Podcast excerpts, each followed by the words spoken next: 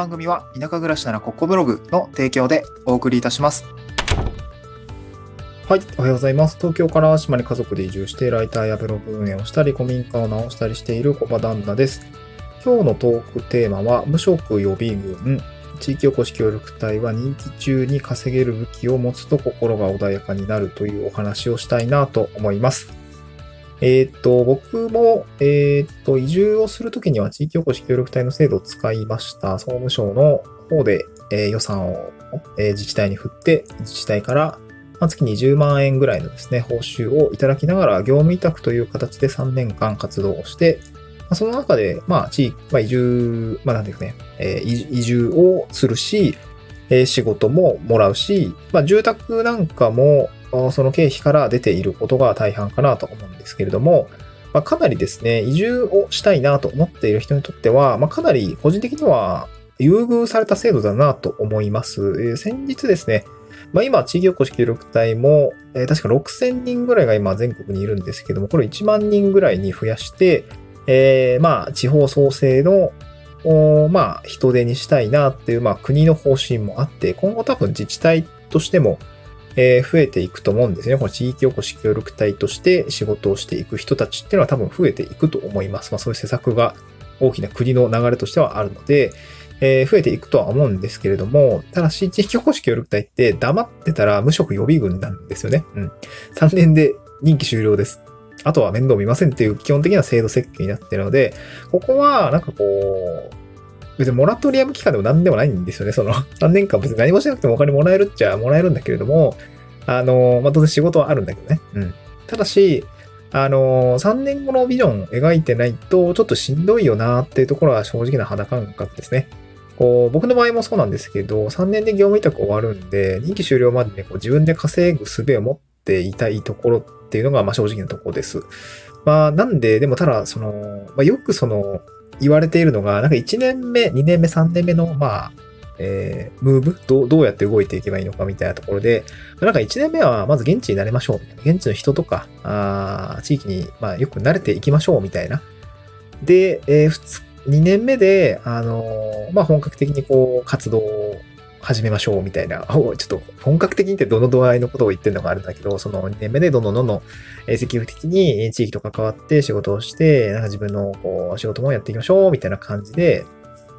言われていて、で、3年目に、じゃあ卒大に向けて、卒業のね、あの、向けて自分の事業作りもしっかりしていきましょうみたいな話があるんですけど、なんか僕は個人的にはそれとちょっと遅いかなと思っていて、なんか1年目からもう自分の、まあなんかその、そう協力隊を目指す上で、なんかこう、モラトリアム期間的な、なんか地域に入ったら何か見つかるかもしれないっていうような感じではなくて、あの、当然、あの、わかんないことがあると思うんで、入ってみないとわかんないことあるんで、そういう気持ちはなくはないんだけれども、まあ、1年目から自分のスキルアップだったりとか、あ将来こんな事業作りがしたいな、みたいなのは、あの、そこでね、あの、現地で見つかるものも当然あるから、あの、100%の角度ではないんだけれども、あの、ある程度こういう風なあ感じで事業作りを描いておきたいな、みたいなのがないと、ないとちょっとしんどいかな。あの、まあ、ぶっちゃけ僕もそんなあるわけじゃないんだけども、個人で食っていくとか、個人で食っていくためのスキルアップはやっていくみたいな感じの覚悟みたいなのはあったりもするので、こう、1年目からこう、アクセル全開でいかないと結構しんどいかなと思いました。で、3年目から動いたんじゃ、やっぱ全然間に合わないし、稼げないっていうのが肌感覚かなと思います。そう。あの、本当に3年間しかなくて、3年後、銀行口座にその固定収入が入ってくるかっていうと全くなくなるので、このあたりは結構その、立ち振る舞いっていうんですかね、こう3年間の立ち振る舞いかなり重要になってくるかなと思います。あ月単位で言っても36ヶ月しかないんですよね。その3 36 ヶ月しかなくて、その僕も18ヶ月終わっちゃったので、もう折り返しなんですよね。そのあと月々のその、まあ、まあ人生ゲームじゃないんだけど、こう、毎月の動き、毎月の動き、まあ当然、細かく見ていったら毎日毎日こう、何を積み重ねていくのかっていうのは、あのね、だいたい1000日ぐらいですか ?365×3 だからだいたい1000日ぐらいだと思うんだけれども、そういうものって意外と短いんですよね。だからこう、1年目からある程度こう、ビジョンを描いてやっていかないと正直しんどいかなっていうのは正直なところです。で、今日この話をしようと思ったのは、あの、地域おこし協力隊の、まあ僕の後輩になる、まあ年は別に上なんですけど、えー、後輩、まあ今3ヶ月目、4ヶ月目ぐらいの方とちょっとお話をしたときに、えー、っと、僕今副業っていうか、あの本業とは別に web ライターの仕事で5万、10万作れるようになってきましたみたいな話をしたときに、すごく、あ、いや、なんか羨ましいです、みたいな穏やかになりますね。で、こう、こう、こうなんていうのかな、そういうふうにあったんですよ。まあ、将来どうすんのみたいな話に、やっぱなるわけなんですよね。あの、3年後どうすんのみたいな、なんか考えてんのみたいな感じになったりするんで、まあ、その時に僕自身も、本当にこう、ウェブライティング、ウェブライティングのお仕事でお金を得られる前は、非常にもうやばい、なんていうかな、こう、将来に対する不安を感じていました。お金に対する不安ですね。何で食ってくんだろうとかね。自分、今、世に放り出されたら稼ぐすべねえ、みたいな。個人で稼ぐすべねえって思ってたんですよね。まあ、当然就職だったりとか会社に戻れば別にそのね、収入は得られるけども、その働き方したくて、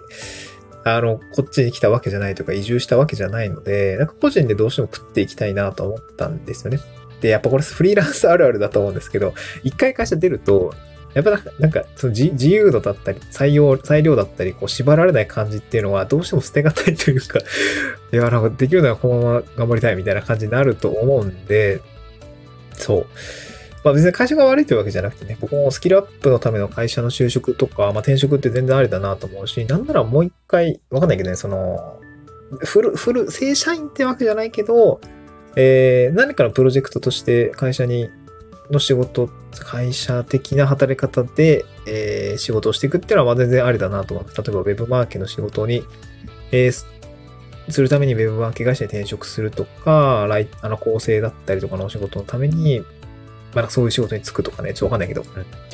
なんかそういう感じのは全然モデ、あの、モデルないというか、やってもいいかなと思うんだけども、やっぱりこの協力隊期間中に、まあ5万でも10万でも、まあ、最終的には20万ぐらい稼げるようになっておきたいなと思ってるんですけど、あの、そういう風にちょっとずつ自分が稼げているような状態、まあ武器ですね。これ持っていかないと、結構精神的にはしんどいんじゃないし、なんかね、不安に押しつぶされるんじゃないかなと思うんですよね。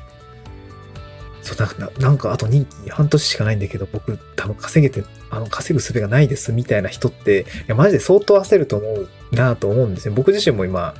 もう、地域保守協力隊になりたての時からちょっと焦ってたんで、なんかそういうことを考えると、まあ心配性なところもあったんだけどね。なんか就職、あ、懐かしいですね。就職活動の時もかなりなんかこう、意識高い系でめっちゃ焦ってましたね。なんか、10月前の夏休みとかになんか就職対策講座みたいな SBI とか、ね、無駄に金高い金払ってめっちゃやってました。いらなかったなと思うんだけど。そう、いらないなと思うんだけどね。まあでもやっといて、まあ、あまあ、当時はね、希望する就希望する就職先につけたと。まあ、希望するって言ってもね、別にこだわりがあったわけじゃないんで、なそれもなんか、後から後付けのような理由ですけれども、まあまあなんか、いい会社入れたなぐらいで、成長したなぐらいで はい。まあ、あの会社に入ってなかったらね、あのー、今の自分はいないわけなので、まあ、それで後悔することはないんですけど、まあ、そうですね。まあ、なんかそういうふうに、こう、スキルアップをしていくってことはやっぱ大事だし、自分で、今回はその自分で稼いでいくっていうことに対して、まあスキルを投資したりとか時間を投資したりするのは非常に重要かなと思いました。協力隊期間中も3年間しかないんで、えー、まあそういう考え方っていうんですかね、自分で稼いでいくっていう、まあ強い気持ちを持ってやっていくことってすごく重要なのかなと思いましたというお話でございました。